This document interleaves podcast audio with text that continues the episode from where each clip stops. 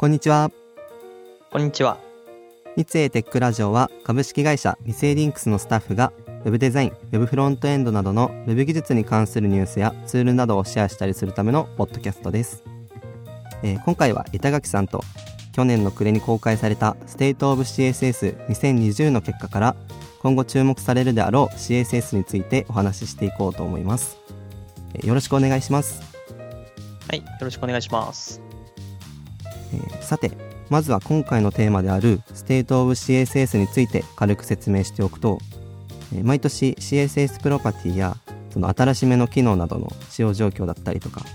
まあ、その認知率調査を行ってでその結果をグラフ化して公開しているサイトになります。その年に人気だった CSS フレームワークやデザインパターンまたその開発環境などその他 CSS に関するいろいろな調査結果を、えーこのサイトで見ることができます。はい。あの、公式のイントロダクションにも書いてあったんですけど、この結果を見ながらですね、自分の CSS スキルと業界の傾向とをこう照らし合わせて、まあこれまでを振り返ったりだとか、まあこれからを考えたりすることがまあできるわけですね。はいあの今回の調査ではですね102の国から1万1492票集まったようなんですけどはいあの票数的にはですねアメリカが圧倒的でして、まあ、次いでイギリスが多かったみたいです。ちなみにあの日本の投票が39っていう風に書いてあってこうまだまだ日本では認知されてないのかなとは感じましたね。ああそうですね。まあなんかアンケート自体結構その個人がなんか感覚で回答するものだと思うのでそのこのはい。結果が絶対に正しいとはまあもちろん言えないんですけどその回答者の半数が自らをエキスパートと位置づけているので、えー調査結果は比較的実用的なものにはなっていると思います。なるほど。でちなみに、まあ、 State of CSS における、まあこのエキスパートっていうのはフロントエンド領域全体を最初からスタイリングできる人のことを指しています。うーんまあ、要するに、まあ、BEM みたいな命名規則を理解していたりだとか、まああとはアトミックデザインを意識した構築を一からできる人みたいなことですよね。そうですねなんかそういう認識でいいと思います、はい。えーでは早速中身の話に移りたいと思います、お願いします。えー板垣さんにはフィーチャーとニッツセレクターズっていう章を中心に見てもらったんですけどあのこちらで何か発見はありましたか？そうですね。あの、スクロールスナップだとか、あとはマーカー疑似要素とか、あの、IE では使えないような機能も結構使われているなっていう、まあ第一印象を受けましたね。うんうんあの、もしかしたらなんですけど、あのポリフィルとか入れて対応してるのかもしれないんですけど、まあ、それにしても、こう、まあ、それらの機能の使用率がまあ高いっていうのには驚きましたね。ああそうですねそのマイクロソフト自体が結構そのエッジの利用を推奨していたりだとか、まあ、その自分の体感的になんですけどその IE11 をもうサポートしない流れがまあできつつあるような気がしていてなるほど。でやっぱそのそれっていうのも情報が得られればある程度表示は崩れててもいいくらいの切り分けはされてるのかなっていうふうに感じますね。うんうんうんうん。えーまあ、いずれにせよブラウザベンダーがどれだけ頑張ってまあその機能を実装してもなんか IE で使えないからなっていう風になってまあその結局活用されなかったらその Web の発展を妨げることになってしまうのでそういう機能っていうのは積極的に使っていきたいですね。そうですね。もう早くこう何も気にしないで、まあ、いろんな機能が使えるようになると、まあ、いいですよね。ですね。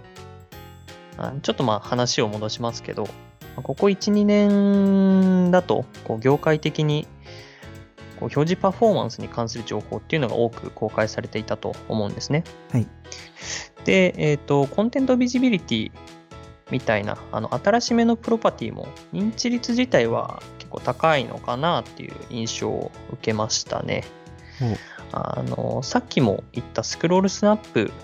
なんかの、こう、これまでは JS を使って制御していたものを CSS だけである程度あの再現できるようになったっていうのも注目するところなのかなと思ってますね。あなるほど。まあそうですね。確かにそのライトハウスとか、まあ、そういったパフォーマンスの計測ツールが、まあ、結構今充実してきたことによって、パフォーマンスに対する意識みたいなものが、まあ、結構業界的にも染みついてきた気がするので、まあ、やっぱそのあたりの、はい、情報を求める人っていうのは多そうですよね。そうですね。まあ、あと自分とギャップがあったところで言うとプリファーズカラースキームメディア特性ですね。これってその弊社サイトもそうなんですけど近年ダークモード対応のサイトの数が結構増えている気がしていて、まあ、そんな状況で、まあ、その今回このサイトでプリファーズカラースキームの使用率っていうのが、まあ、その18%にとどまっていたっていうのはちょっと意外でしたね。うーんまあそうですね。もしかしたらこうダークモード JS みたいなあの JS ライブラリーとかもあるので、そこら辺のその別の方法を使ってあのダークモードを実装していたりする人が、まあ、もしかしたらですけど多いのかもしれないですね。ああなるほどそっちのあるってことですねはい。まあそうですね。あと、他で言うと、私の方で、えっと、そのテクノロジーズ以降の章もざっと見てみたりしたんですけども、はい。まあ、そのフレームワークで言うと、やはりやっぱ、そのテイルウィンド CSS が目立ちますね。そうですよね。まあ、その使用率こそはまだ高くはないんですけども、その満足度っていうところだとか、その興味度、興味のあるかどうかっていうところで言うと、まあ、非常に高い結果がありました。確かにこう、去年からの伸び率とかを見ると、まあ、圧倒的でしたよね。はい。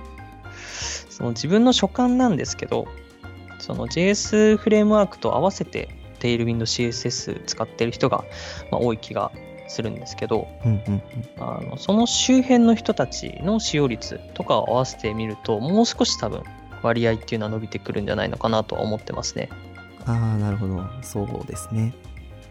まあ、あとはその CSS in JS のページだと、まあその2020年から新たに、まあ、その State of CSS に登場したライブラリっていうのが、まあ、合計6つも出てきていたんですよ。はい。やっぱこれっていうのも、まあ、その JS フレームワークの影響が、まあ、色濃く出ているんじゃないかなって感じました。うーん、というとどういうことですかね？っていうのもそのまあ業界的にフレームワークを使ったサイト構築っていうのがやっぱその一般的になってきているのでフレームワーク上でどう CSS を効率よく書くかっていう議論が増えていたりだとか、まあ、そのそういう方向性を持ったツールが増えてきているのではないかなって感じますね。なるほど。まあ、確かにこう CSS を書くツールとして Vue.js っていうあの回答してる方が何人かいたのもこう面白いところかなと思ってました。そうなんですよね。まあなんかやっぱり Vue.js のそのスコープド CSS はやっぱ便利ですし、はい。あのあとそのコンポーネントベースであのビューはなってると思うんですけど、まあ、それでしっかり作れちゃえば、まあ、あれで十分だったりしますよね。そうですね。はい。まあ、とはいえ、その全てのツールを売るのは大変なので、まあ、そのもう少しトレンドは追ってみようと思います。はい。あのまああとこれに関してはちょっとアンケートの結果の内容とはそれてしまうんですけど、はい。橋本くんコンテナクエリって知ってたりします？あーと、名前は聞いたことありますね。あの簡単に言うと、これまでのメディアクエリみたいなデバイスのビューポートじゃなくて、要素自身を基準に要素のレイアウトを変更したりできる考え方なんですけど、うんうんうん。まあ、そのコンテナクエリーズの実装がですね、去年の11月にブリンクのメールスに提案されてたっぽいんですよ。はい。で、これが使えるようになると、ビューポートと、あとそのコンポーネント、これらをあの素結合にできるんで、あの今のコンポーネントを主とする設計手法っていうのがまあ結構やりやすくなるのかなと思っていて、すごい期待しているものになりますね。なるほど。あ確かにそうですよね。なんかそのメディアでスタイルを分けるのかっていうのと、そのコンテナでスタイルを分けるのかっていうのが、結構その状況に応じてなんか使えるようになりそうだなって思いますね。はい。であとあの、これに関して面白い点がもう一つあって、はい。あのメイリスを見てもらうと分かるんですけど、2019年のステートオブ CSS の結果をこう、もろに影響を受けている機能の一つなんですよね。あ、そうなんですか？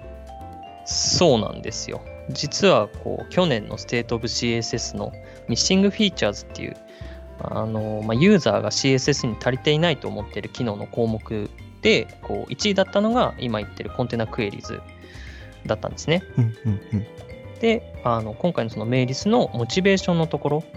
そこにその旨が書いてあったんですよ。へえなるほどなんかその自分はその今回ステートオブ CSS でその回答は特にしなかったんですけど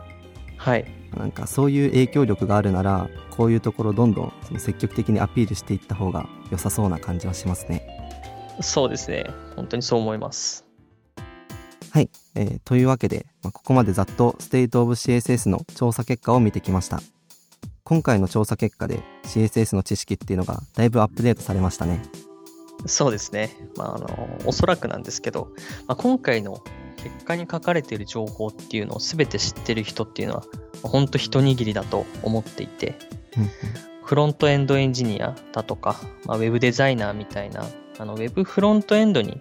関わっている人たちには、ぜひぜひこう一読してもらいたい内容だなと感じております。そうですねであとその1点板垣さんにまた聞きたいことなんですけどはい。板垣さん的には2021年の CSS はどうなりそうでしょうか？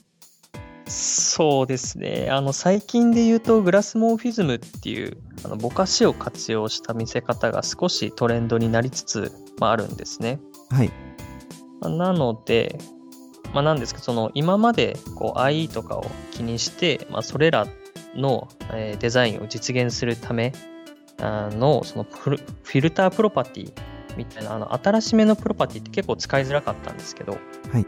あの最初にも橋本君が言ってくれた通り、その IE を気にしないような流れが醸成されてきている気がするので、まあ、そういったグラフィック系のプロパティの使用率っていうのは結構上がってくるんじゃないのかなと予想してます。あーなるほど。まあ確かにそのブレンドとかフィルター系っていうのはその存在自体は知ってるけどなんかそこまで使う機会っていうのは多くなかったですよね今までだとそうですね。あ。そうですね。それが上がるといいですね。はい。最後に三井リンクスではスマートなコミュニケーションをデザインしたい UI デザイナー UI 開発者を募集しています。採用サイトではオンライン説明会やオンライン面接なども行っていますのでチェックしてみてください。またこのポッドキャストは Apple Podcast、Google Podcast、Spotify で配信していますのでお好みのプラットフォームでフォローいただけると最新のエピソードをすぐ視聴できます。こちらもぜひご活用くださいそれでは今日はこの辺でありがとうございましたありがとうございました。